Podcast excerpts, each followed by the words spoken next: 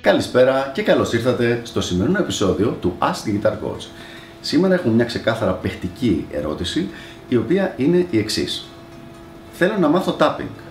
Πώς να μελετήσω και τι να προσέξω γενικότερα. Πολύ ωραία ερώτηση λοιπόν από το φίλο μας και θα προσπαθήσω να κάνω μια όσο πιο πλήρη ανάλυση γίνεται του θέματος αυτού.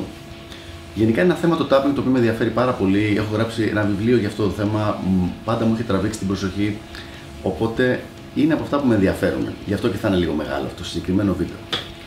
Λοιπόν, τι είναι το tapping. Είναι πολύ σημαντικό να καταλάβουμε εξ αρχής ότι ουσιαστικά είναι ένα extended legato. Δηλαδή, όταν παίζεις tapping, δεν είναι ότι απλά βαράζει με το δεξί χέρι πάνω στην κιθάρα. Είναι συνδυασμός αριστερού και δεξιού χεριού. Δηλαδή, αν έχουμε 6 νότες.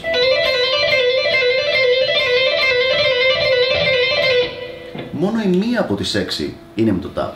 Οι επόμενες 5, οι υπόλοιπες 5, είναι με το αριστερό χέρι. Το οποίο σημαίνει ότι το πρώτο βήμα για να γίνουμε πολύ καλοί στο tapping είναι το να εξελίξουμε το λεγκάτο μας. Και δεν υπάρχει καμία περίπτωση να κάποιος να καταφέρει να κάνει καλό tapping αν δεν έχει πάρα πολύ εξελιγμένο και γυαλισμένο λεγκάτο. Πάμε λοιπόν τώρα σε μερικές βασικές συμβουλές τις οποίες πρέπει να έχουμε στο μυαλό μας για να μην πάρουμε στραβό δρόμο στη μελέτη της συγκεκριμένης τεχνικής. Πένα. Η πένα παραμένει εκεί που είναι. Δηλαδή, όπως έχεις την πένα σου εδώ, δεν την κουνάς καθόλου. Παραμένει εδώ. Δεν αλλάζεις θέση, δεν την πετάς στον αέρα, δεν την πετάς στον κόσμο μπροστά στη σκηνή, τίποτα. Δεν αλλάζουμε δάχτυλα, είναι εδώ που είναι.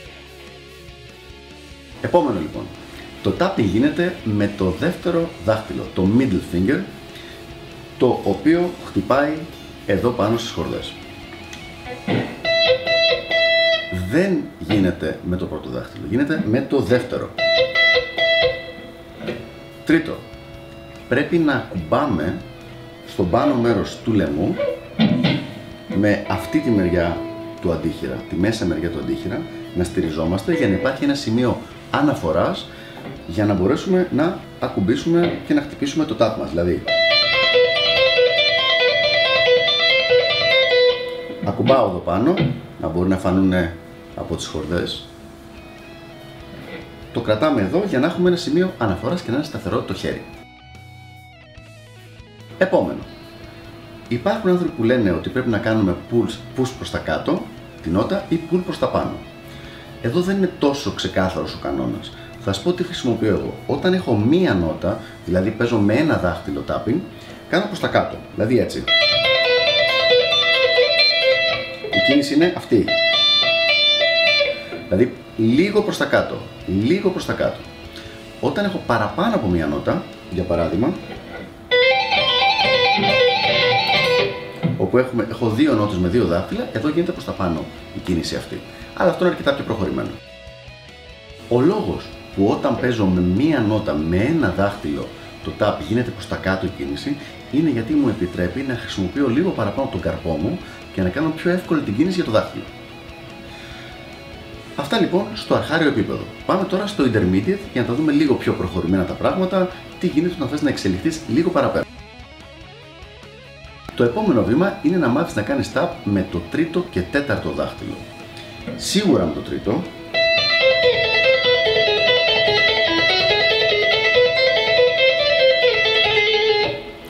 με το ring finger δηλαδή, αλλά αργότερα και με το τέταρτο να έχει μία άνεση και αυτό.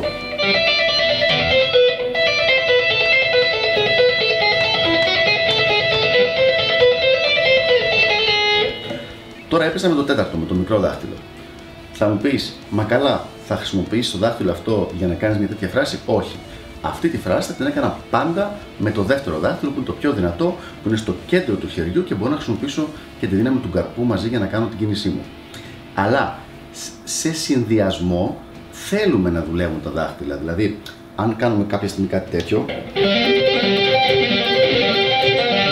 είναι κάτι το οποίο πρέπει να υπάρχει η άνεση στα δάχτυλα. Και καλό είναι να μην περιμένουμε να, να εμφανιστεί το κομμάτι αυτό και μετά να μάθουμε την τεχνική. Να υπάρχει από πριν έτοιμη και απλά να μας περιμένει πότε θα εμφανιστεί αυτή η φράση ή αυτό το κομμάτι για να το... και απλά να χρειάζεται να το απομνημονεύσουμε. και να μην χρειάζεται τότε να γίνουν 100 ώρες μελέτης και πάει λέγοντας. Στο intermediate λοιπόν tapping, το επόμενο πράγμα που πρέπει να μάθουμε είναι να κάνουμε tapping και με την πένα. Δηλαδή,